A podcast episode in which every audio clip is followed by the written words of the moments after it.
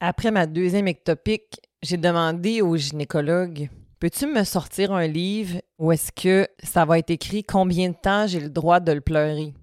C'était le troisième bébé que je perdais.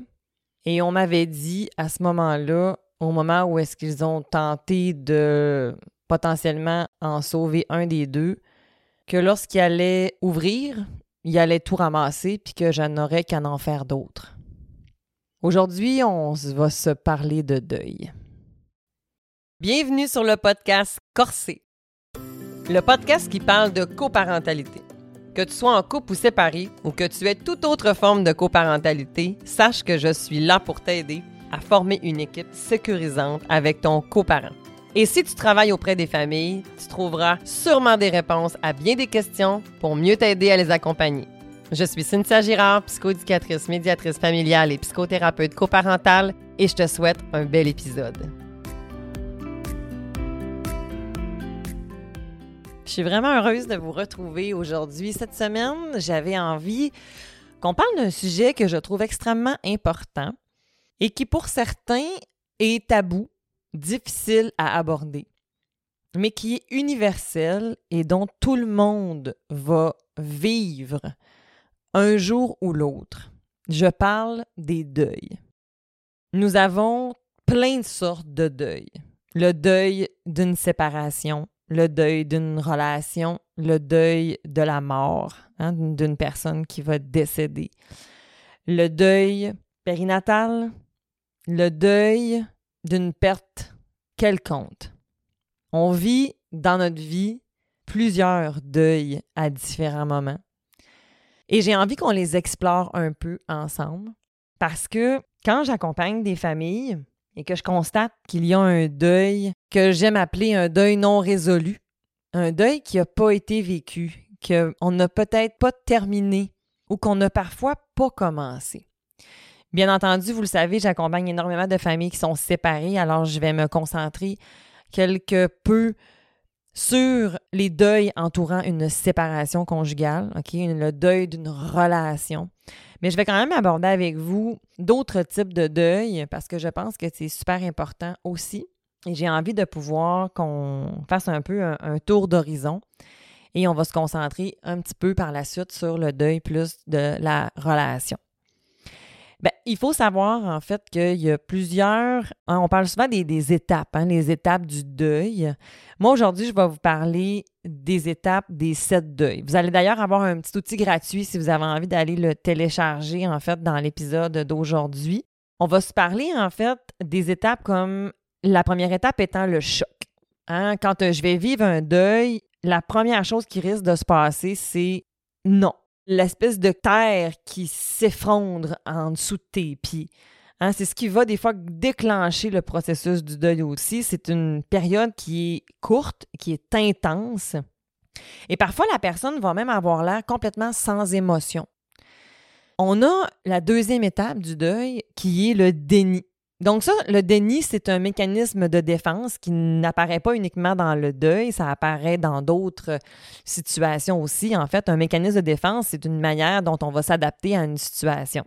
Il y a des mécanismes de défense qui sont sains, il y a des mécanismes de défense qui sont plus comment dire, peuvent être des fois un peu plus euh, dommageables si en fait on les utilise, si on utilise constamment le même. Donc, sur le coup, dans un contexte de deuil, de faire du déni, mais ça se peut que ça me permette de fonctionner. Par contre, je vais devoir accéder à autre chose éventuellement pour être capable de vivre mon deuil, justement. Sinon, je vais rester bloqué à cette étape-là. Donc, le déni, c'est le refus de croire. Hein, dans le fond, si je ne veux pas croire qu'est-ce qui m'arrive. Donc, par exemple, dans une séparation, la personne après le choc de oh mon Dieu, ça y est, on va se séparer, je peux pas croire, qu'est-ce qui se passe? Et là, le déni, non, non, non, non, non, je ne veux pas, euh, c'est pas vrai, ça nous arrive pas à nous, ça se peut pas. Euh, donc, c'est comme une façon, en fait, de, vouloir euh, nier la réalité, hein, de vouloir éviter la douleur. Et ça aussi, ça peut être une étape qui va durer un temps indéterminé en fonction de chaque personne. Ensuite va venir la colère, la dépression, la tristesse, donc une gamme d'émotions en fait, où est-ce que Souvent, la colère va arriver avant d'accéder à la dépression de la colère. Mais encore là, vous allez voir, là, je vous parle des étapes du deuil, mais après ça, on va venir faire un retour sur ces fameuses étapes-là. Est-ce que c'est nécessaire de passer toutes les étapes? Est-ce qu'on les passe vraiment de une à sept? Euh, je vais répondre à cette question-là dans quelques minutes, OK? Là, je vous les décris un petit peu plus pour les avoir en tête, OK? Donc, la colère, ben c'est un sentiment d'injustice. Hein? Dans le fond, c'est une confrontation avec un fait avec lequel je suis pas d'accord. Euh, mon corps se défend. Je, je suis en réaction. Euh, je trouve que c'est pas juste. Euh, je, je peux me sentir dans le remords, dans le dégoût, dans la répulsion. Je vais me sentir... C'est un peu comme aussi la phase, des fois, où est-ce qu'on pourrait rentrer dans le marchandage avec ça. Donc, de vouloir essayer de négocier aussi qu'on va vouloir rentrer dans bien regarde à la place on va faire telle affaire puis à la place il va arriver telle chose puis là je peux puis là on va on va essayer de marchander OK? Donc on désire essayer de remonter un peu dans le temps comme de vouloir comme inverser la situation. Donc c'est comme si que je me je me bute hein, dans le fond. Non je, on va je vais essayer de marchander qu'est-ce qui va se passer pour que on puisse inverser la situation malheureusement, dans le deuil, ben, quand le marchandage s'efface, on va aller plutôt après ça vers la dépression et la tristesse. Donc, on va accéder à cette peine. Une fois que la colère s'apaise, hein, dans le fond, la colère, c'est souvent en fait le grand frère, hein, dans le fond, de la peine. C'est comme ça que je le présente souvent aux enfants mais c'est que la colère euh, vient protéger, euh, dans le fond, la peine, parce que la peine, elle est vulnérable.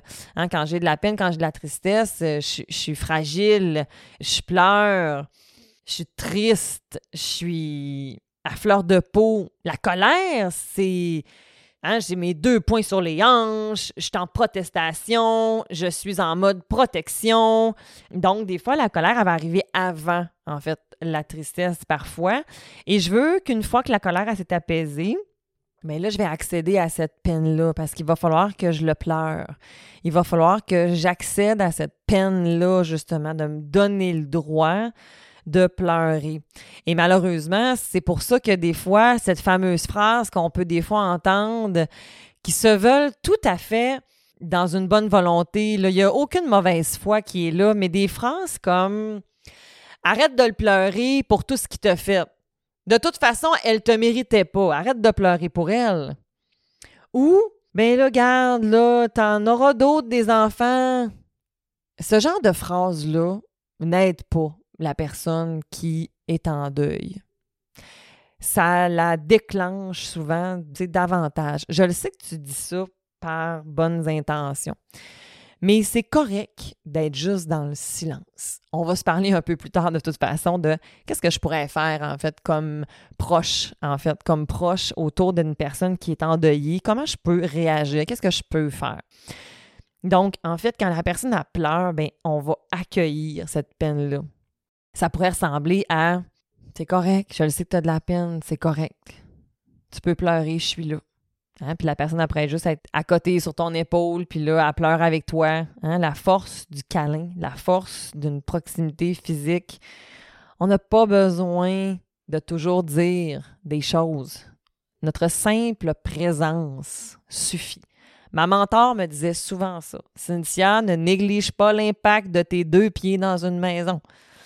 Notre simple présence peut avoir une grande différence dans la vie des gens. Et d'ailleurs, c'est ce qui est démontré. Hein? Une psychothérapie réussie, hein, dans le fond, où est-ce que souvent, il y a plusieurs techniques, il y a plusieurs approches psychothérapeutiques. Toutefois, le lien de confiance qu'on va avoir créé est l'élément le plus probant pour être en mesure qu'une personne va évoluer. Donc, le lien de confiance, c'est comment je me sens accueilli par cette personne-là, hein, comment que je me sens entendu, euh, je me sens qu'il y a un amour inconditionnel qui est là. Donc, le simple fait que tu sois là, ça suffit. Mais parfois, on est mal à l'aise avec les silences. Hein. Souvent, c'est ce que les gens vont me dire. Moi, mais je ne sais pas quoi dire. Ben, dis rien. C'est bien correct. Fais juste être là, en fait. Juste être là puis envoyer de l'amour. Ça va être super, super, super. Bon, finalement, je vais vous avoir donné quelques stratégies euh, avant le temps. C'est correct, euh, c'est mon genre. Donc, ça, c'était notre quatrième étape, OK? Dans le fond, la tristesse, la dépression. Ensuite, on peut avoir, en fait, la, résignation. Donc, ça, en fait, c'est l'étape où est-ce qu'il n'y a plus d'espoir. Donc, la personne se résigne, OK? Elle abandonne la lutte. Je laisse aller. je lâche prise. J'éprouve des difficultés à me projeter des fois aussi dans le futur parce que là, je me dis, le changement de la situation, il n'est pas possible. Donc là, je suis un peu comme dans le néant qu'est-ce qui va se passer? Parce qu'avant ça, ben, ça se peut que je ne sois pas encore dans la capacité de, dire que c'est vrai. Tu je, suis encore assez de marchander, je suis dans la colère.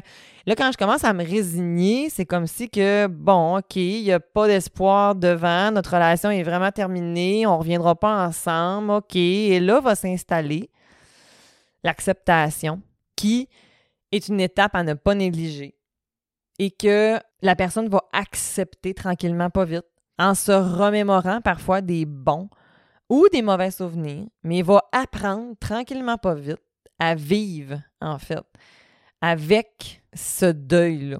Donc, de devoir reprendre confiance, de devoir vivre différemment. Et c'est ce qui nous amène ensuite à la septième étape, qui est la reconstruction. Donc, la reconstruction, c'est justement de petit à petit reprendre le goût à la vie, reprendre de nouveaux objectifs, d'envisager un futur. Donc, d'avoir soit des nouveaux liens, de créer des nouvelles relations, euh, de se réorganiser, d'avoir des projets. De petit en petit, on va réactiver ses forces, réactiver son énergie, réactiver ses capacités et être en mesure de pouvoir réorganiser sa vie. C'est pour ça que parfois, quand des gens viennent me voir en médiation et qu'ils viennent de se séparer, bien sûr, je vais les accompagner, mais on ne va pas tout régler parce que parfois, c'est une stratégie d'évitement pour pouvoir passer à rapidement autre chose. Hein. Dans le fond, on est comme tout de suite, on vient de se séparer, ça fait une semaine, puis on veut déjà être dans la reconstruction. T'es pas là. Je suis désolée, t'es pas, on n'est pas là-dedans pour moi, des fois, ça peut ressembler à soit je suis dans euh, soit je suis dans le déni ou bien soit je suis comme dans le je suis dans le marchandage ou je suis dans le je sais pas trop, mais tu clairement pas dans une réelle reconstruction parce qu'il y en a, par exemple, que des fois que ça a été une mûre réflexion, puis ils en sont venus à le constat de nous allons nous séparer et voilà, mais il y en a des fois qu'il y en a un des deux qui est vraiment en réaction, puis il veut full, full, full aller vite. Ben, pour moi, c'est une réaction à la colère, peut-être une réaction à la situation, mais est-ce que je suis vraiment dans ma reconstruction? Pas nécessairement. C'est juste que à la colère, l'évitement, le déni, je veux pas toucher à la douleur. Alors, je le sais que c'est pas évident, je le sais que c'est pas facile, mais il faut toucher à ça. Il faut aller prendre soin de ces émotions-là parce que malheureusement, c'est un facteur de risque au conflit de séparation. Un deuil non résolu, la manière dont on se sépare et qu'on va prendre soin de notre peine va être un facteur de protection ou de risque pour la suite de notre relation coparentale. De vouloir aller trop vite, ça sert à rien. Tu as été 20 ans avec cette personne-là, tu as été 5 ans avec cette personne-là, tu as eu un kid avec cette personne-là. Attends un petit peu. Tu as fait de la peine, OK. Elle t'a trahi, d'accord. Mais occupe-toi-en parler d'argent, parler de maison, parler des biens, oui, on n'aura pas le choix, effectivement, de faire de la réorganisation. Ça, c'est clair, je comprends. C'est pour ça que des fois, ce qu'on va faire, c'est qu'on va prendre des ententes temporaires. Et là, ça va vouloir dire qu'il va falloir que tu acceptes de tolérer que cette situation-là, elle est instable en ce moment. Notre cerveau, il n'aime pas ça. Fait que c'est à nous de lui dire Attends un petit peu, là, là, je vais prendre des décisions pour être capable de m'apaiser puis de pouvoir prendre de meilleures décisions après. Parce qu'on a des enfants en jeu ici, là, dans le contexte du deuil, de la séparation. On a des petits minous, qui sont autour de nous et que les décisions qu'on va prendre vont avoir des impacts importants. C'est pour ça aussi que parfois, quand j'accompagne les parents en médiation, ils vont me dire c'est-tu normal que ce soit autant c'est comme une tempête en mer. Ça va-tu, ça va-tu être tout le temps comme ça? Non. Non, ça sera pas tout le temps comme ça si tu en prends soin.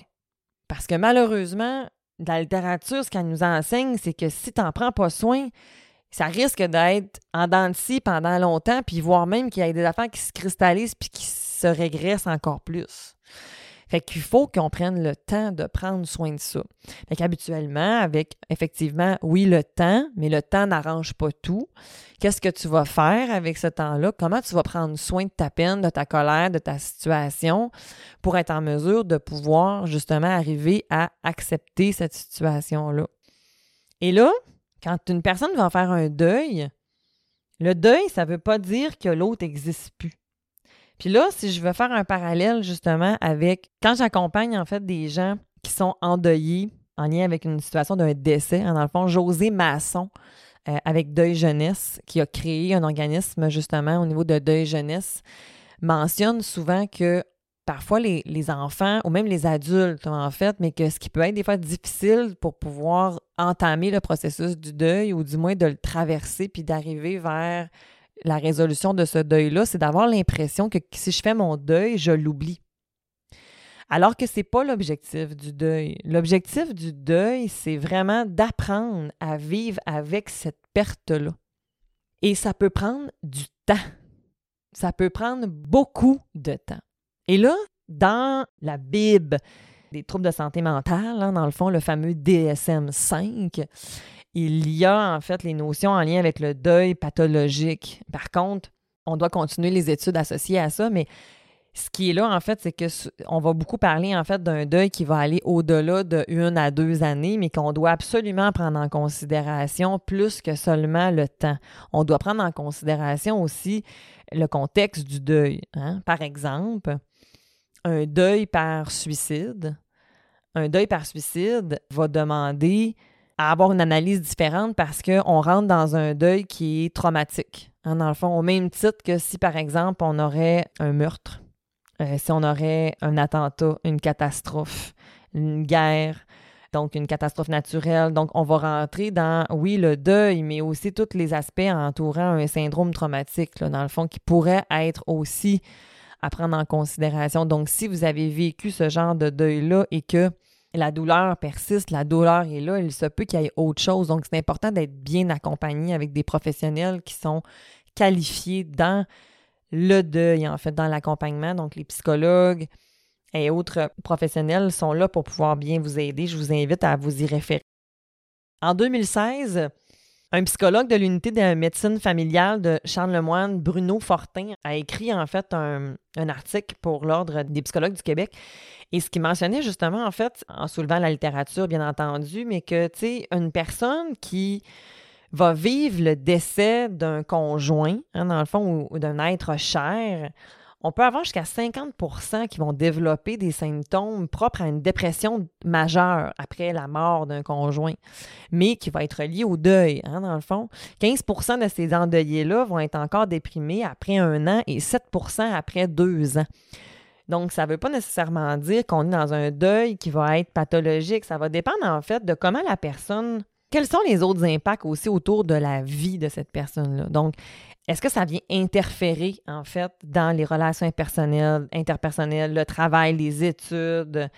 Est-ce que ce deuil-là m'empêche de fonctionner? Est-ce que au début, bien entendu. Là. Ça, ça va être au-delà d'après un an. Dans, le, dans la première année, on ne va pas considérer qu'un deuil va être dit pathologique. C'est au-delà d'un an. Ou est-ce que là, qu'est-ce qui se passe en fait avec la personne? Est-ce qu'on ne veut pas en parler? On ne veut pas non plus que la personne, par exemple, entende le nom de la personne qui est décédée? Est-ce qu'il y en a une culpabilité qui est exacerbée à, un tel niveau? Donc, y a-t-il d'autres troubles qui sont associés? Bref, il faut aller beaucoup plus loin qu'uniquement le temps. Il faut aller explorer autre chose parce que le contexte peut venir expliquer et peut prendre, peut venir expliquer pourquoi le deuil va prendre plus de temps. Donc, ça, c'est important, je pense, à prendre en considération. Ceci étant dit, dans le deuil, par exemple, périnatal, c'est sûr que j'ai envie de vous parler d'une ressource vraiment fabuleuse, le deuil invisible, que les filles de Sava Maman ont écrit. Hein, dans le fond, il s'agit en fait de Laurie Zéphir et de Jessica Brazo. Si vous ne les connaissez pas, dans les descriptifs de l'épisode d'aujourd'hui, vous allez les retrouver. Mais en fait, c'est que le deuil périnatal est un deuil qui est encore très, très tabou. Hein, dans le fond, le deuil périnatal, ça inclut tout ce qui est en lien avec les fausses couches, la morte naissance, la mort subite du nourrisson. On peut avoir justement différents contextes. Donc, soit l'enfant en grossesse, hein, dans le fond, pendant la grossesse, va avoir décédé ou post. Donc, ce deuil-là, il est très méconnu. Et si vous avez déjà vécu ce genre de deuil-là ou un proche a déjà vécu ce genre de deuil-là, je vous invite à vous procurer cet ouvrage magnifique, d'écouter aussi leurs conférences, d'écouter en fait leur podcast Ça maman, parce qu'il renferme des bijoux en fait. Un petit peu plus tôt, je vous mentionnais justement que parfois, on, va avoir des phrases que les gens vont nous dire qui se veulent pas méchantes, mais j'en suis tout à fait consciente. Mais encore là, l'impact que ça peut avoir chez l'autre personne, ça peut amener la personne à se sentir mal, de se sentir comme ça. Ça peut amener la personne à avoir l'impression que ce qu'elle vit, c'est pas valide. Hein, dans le fond, son senti est comme pas valide. Et je vais vous partager justement un petit peu une petite bride de ce que nous, on a vécu. En fait, euh, moi et mon conjoint, j'ai longtemps banalisé ça, en fait, justement, parce que j'avais l'impression que ben, ça avait moins de valeur, hein, dans le fond, parce que les bébés qu'on a perdus n'étaient pas au monde, ben je me disais que c'était rien de comparable à des gens qui en ont eu et qui sont décédés parce que euh, la mort d'un enfant est un deuil qui peut être justement très traumatique. Et faire le deuil de quelqu'un que tu pas connu, que tu pas vu, que mais tu l'as senti, c'est très particulier. je ne veux pas aller très, très loin là-dedans. Je veux plutôt, en fait, simplement amener un peu comment nous, on avait, on avait vécu ça. Mais dans le fond, nous, on a, on a sept enfants, mais on en a trois qui sont en vie. Donc, on en a perdu quatre, dont potentiellement des petits jumeaux ou des jumelles, je sais pas, je ne l'aurais jamais su. Et dans le fond, pour nous, tomber enceinte, c'est pas euh, le problème, c'est de les garder qui est compliqué. Donc, euh, si vous aimeriez ça avoir un peu plus d'informations là-dessus, euh, l'épisode en fait que j'avais offert au balado Les éphémères vous donne beaucoup plus d'informations là-dessus. Si vous voulez aller plus loin dans cette histoire-là, je vais vous inviter à aller là. Mais on avait, à travers le processus même médical, en fait, puis des phrases qui nous ont tellement blessés, mais qui, je le sais, puis aujourd'hui, je n'en veux pas. J'en veux pas, en fait, mais je me rappelle qu'à la deuxième ectopique, quand on est arrivé là en urgence, puis que je devais être opérée justement parce que ma, propre sécurité était compromise, la gynécologue de ce moment-là avait comme, justement, nous avait comme dit, ben on, va aller ouvrir, puis je vais aller ramasser tout ce a là, puis, euh, tu sais, euh, moi, je vais pas tenter de, sauver quoi que ce soit, t'en feras d'autres. Moi, ça, sur le coup, ça m'avait tellement choqué. C'était pas le premier qu'on perdait déjà à ce moment-là. OK? On en avait déjà perdu un déjà à ce moment-là. Puis j'avais à ce moment-là demandé un deuxième avis médical. Tu je moi, j'ai pas de difficulté à m'affirmer dans la vie, là. Fait que j'avais justement mentionné que je voulais avoir un autre avis. Puis c'est là où est-ce que j'ai rencontré mon gynécologue qui me suit jusqu'à ce jour, euh, encore aujourd'hui. Et j'en veux pas à la gynécologue aujourd'hui de m'avoir dit ça parce que j'ai, j'ai travaillé là-dessus puis c'est correct, mais ce que je veux dire, je comprenais en fait que ce qu'elle voulait dire, pas sur le coup, là, mais mon deuxième avis médical, le gynécologue, au final, il m'a pas mal dit, je pense, la même affaire, mais il l'a dit d'une façon complètement différente pour m'amener à moi prendre conscience de quels sont les risques associés à tenter de sauver au stade où est-ce que j'avais les bébés. sais, dans le fond, fait ce qu'il m'a expliqué, c'était que il m'avait demandé premièrement qu'est-ce que je voulais. Fait que j'avais dit, ben, si tu es capable de sauver un des deux, ben, j'aimerais ça que tu essayes, c'est sûr. Et là, il m'a expliqué que, ben, parfait, si j'ai à faire cette intervention-là, voici les risques qui sont associés à ça. Donc, on a dû prendre une décision, moi et mon conjoint. Puis à ce moment-là, on a dit, si tu vas à telle étape, ben là, on préfère pas parce qu'il y avait trop de risques associés à d'autres complications après, durant la grossesse, puis une fois que le bébé serait aussi au monde. Donc, quand je me suis réveillée, il m'a expliqué que finalement, il n'avait pas été en mesure de sauver pas un et pas deux. Et on a compris, puis ça a été, on a pu faire notre deuil ensuite par la suite de ça. Et c'est là où est-ce que j'avais demandé d'ailleurs à mon gynécologue, là, là, tu peux-tu me sortir un livre? Ou est-ce que c'est écrit?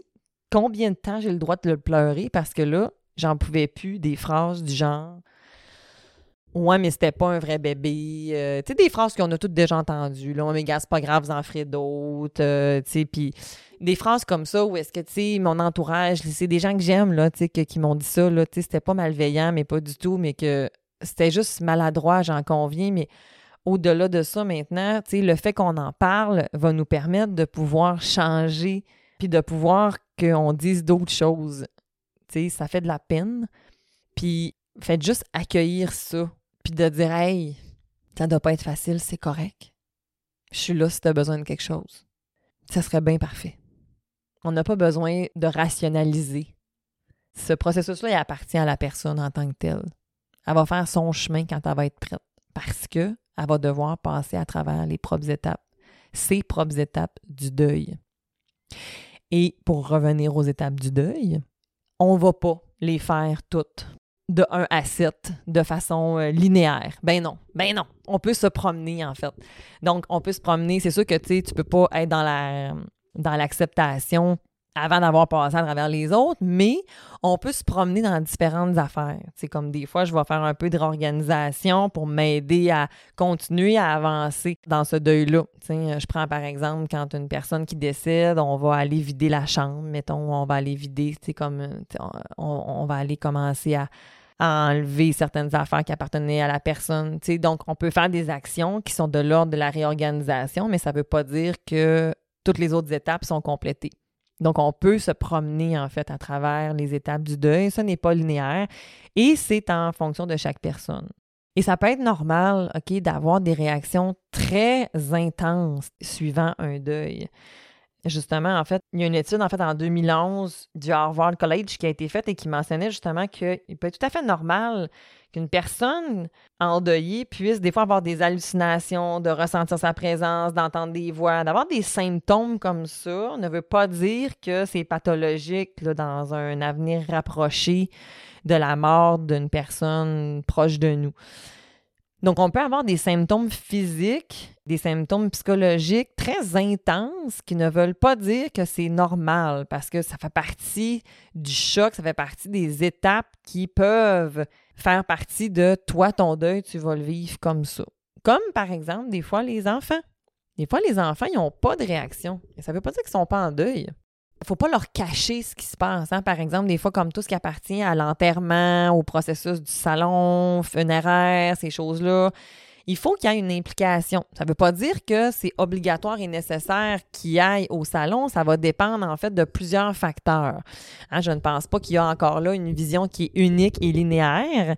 Donc, ça va dépendre de plusieurs facteurs, de plusieurs éléments entourant l'enfant. Donc, il faut bien évaluer en fait, quels sont ses besoins, qu'en est-il, mais il y a une chose, par exemple, qui est super importante, c'est de ne pas l'écarter. Donc, parce que, mettons, il a l'air de bien aller, ça ne veut pas dire qu'il n'est pas quand même en train de vivre des choses à l'intérieur de lui, donc on va en parler. Je veux qu'on retourne doucement pour s'en aller vers la fin de l'épisode d'aujourd'hui sur des aspects du deuil qui entourent la séparation conjugale. On a différents deuils, hein, dans le fond, dans une séparation conjugale. Une séparation conjugale, on va avoir bien entendu le deuil de la conjugalité, hein, dans le fond, de la relation amoureuse en tant que telle. On va aussi avoir le deuil de la famille. Hein? Quand tu es en bedaine, probablement que tu t'imaginais pas en train d'avoir une recomposition familiale. C'était probablement pas ça le plan. Puis l'idéalisation que tu en avais de la famille va être un deuil en soi.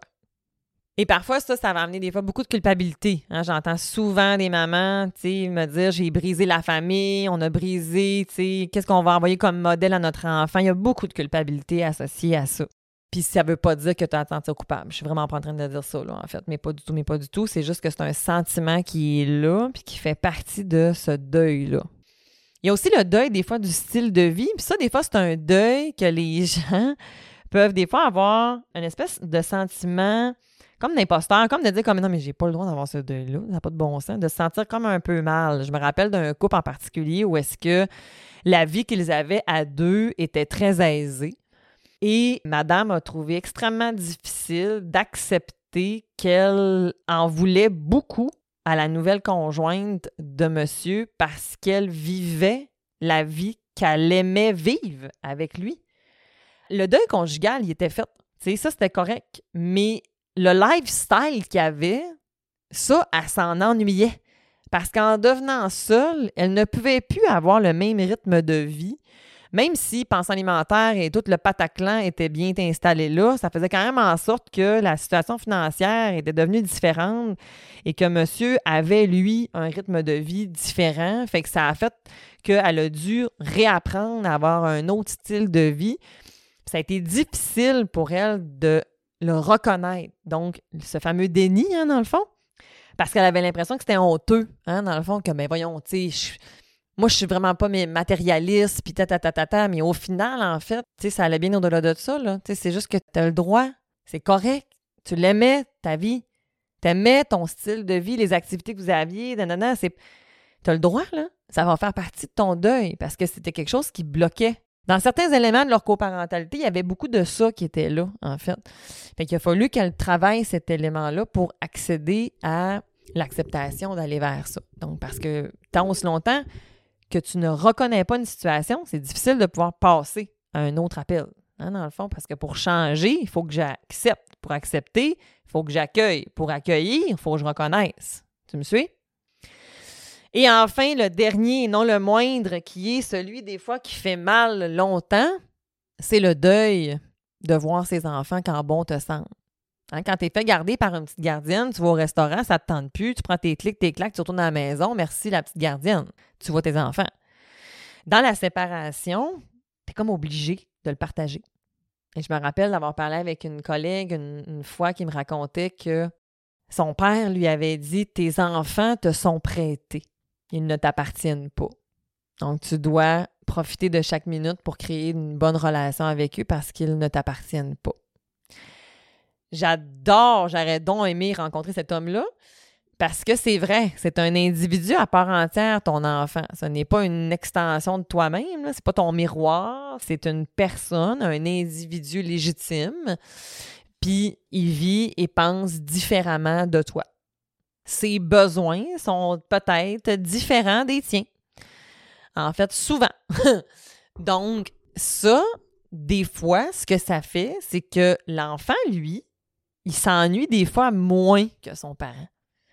Et certains parents vont mettre parfois beaucoup de choses en place pour gérer l'ennui, dite de l'enfant, mais que finalement, c'est pas le besoin de l'enfant ici là qu'on répond. On répond aux besoins du parent. Et là, je suis pas en train de dire que c'est pas correct. C'est juste qu'il faut en prendre conscience pour être en mesure de pouvoir regarder ce qu'on met en place puis se demander est-ce que c'est vraiment OK ou est-ce qu'on modifierait pas autre chose? Par exemple, les fameux téléphones. J'ai certains enfants parfois qui vont me dire dans mon bureau J'aime pas ça.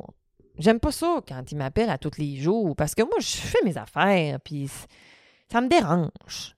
Puis là, des fois, le parent, il est tout triste, ça lui fait de la peine, tu sais, puis il est super mal avec tout ça. Mais l'enfant, il dit pas ça pour mal faire les enfants sont dans le moment présent. Lui, il vit sa best life. Il est en train de faire ses Legos. Ça se peut qu'il s'ennuie pas de toi. Ça veut pas dire qu'il t'aime pas. Ça veut pas dire que ton coparent est en train de te monter un scénario contre toi. Ça n'a pas rapport non plus. Là. un petit peu. Il faut vraiment bien départager tout ça. Là.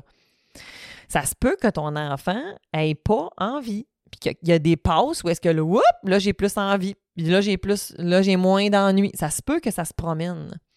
Donc, il faut juste en avoir conscience pour être en mesure de regarder la situation après et se dire est-ce que c'est vraiment dans le meilleur intérêt de mon enfant? Je vais aller complètement ailleurs pour juste comme te donner un autre exemple parce que ça se peut que je te confronte en ce moment. Par exemple, quand tu acceptes de dire oui à ton enfant, alors que tu devrais mettre un cadre puis dire non, puis que tu me dis dans mon bureau, cher parent, ben, ça me tente pas de gérer la crise ça me tente pas de gérer la crise, fait que oui, j'accepte.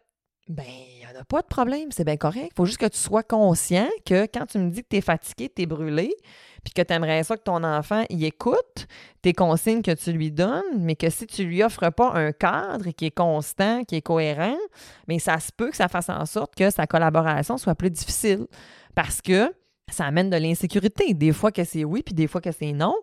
Ben, ça répond pas à son besoin, ça répond à ton besoin il faut juste que tu sois conscient que ben, les résultats vont venir, mais plus tard. Parce que euh, si tu ne mets pas en application ce que tu dois mettre en application, parce que ça répond à ton besoin, c'est bien correct, mais il faut que tu pèses toutes les conséquences qui sont autour avec ça. Donc, souvent, c'est un exemple typique qui va amener des fois le parent à faire comme Ah, ouais, effectivement, euh, j'en suis conscient que ça répond à mon besoin. C'est comme plus facile de se connecter à celui-là, on dirait. Puis, tu sais, c'est bien correct, là, au final. Tu sais, je te juge pas, là, en fait. C'est juste qu'il faut juste quand tu sois conscient. Tu sais, c'est pas nécessairement, tu sais, comme ton enfant qui est responsable de tout ça. C'est parce qu'il va falloir que tu le mettes le cadre pour qu'on puisse avancer. Fait que tant aussi longtemps que on n'a pas mis cette étape-là, ben on va continuer à dealer avec ce qu'on a là, tu sais.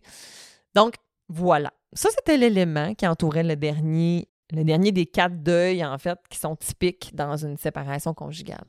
Alors aujourd'hui, je vous ai donné plusieurs ressources, en fait. Vous allez tous les retrouver à l'intérieur du descriptif de l'épisode d'aujourd'hui. Et j'espère que tu vas prendre soin de tes deuils parce que c'est le plus beau cadeau que tu peux te faire. Vraiment, vraiment, vraiment. Je te souhaite vraiment une belle semaine. Reste pas seul. Il y a plusieurs ressources que tu peux contacter dans le descriptif. Parler, être accompagné, ça fait la différence. Bye bye. Merci d'avoir été avec moi pour l'épisode d'aujourd'hui. Si tu as trouvé de la valeur, je t'invite à le partager.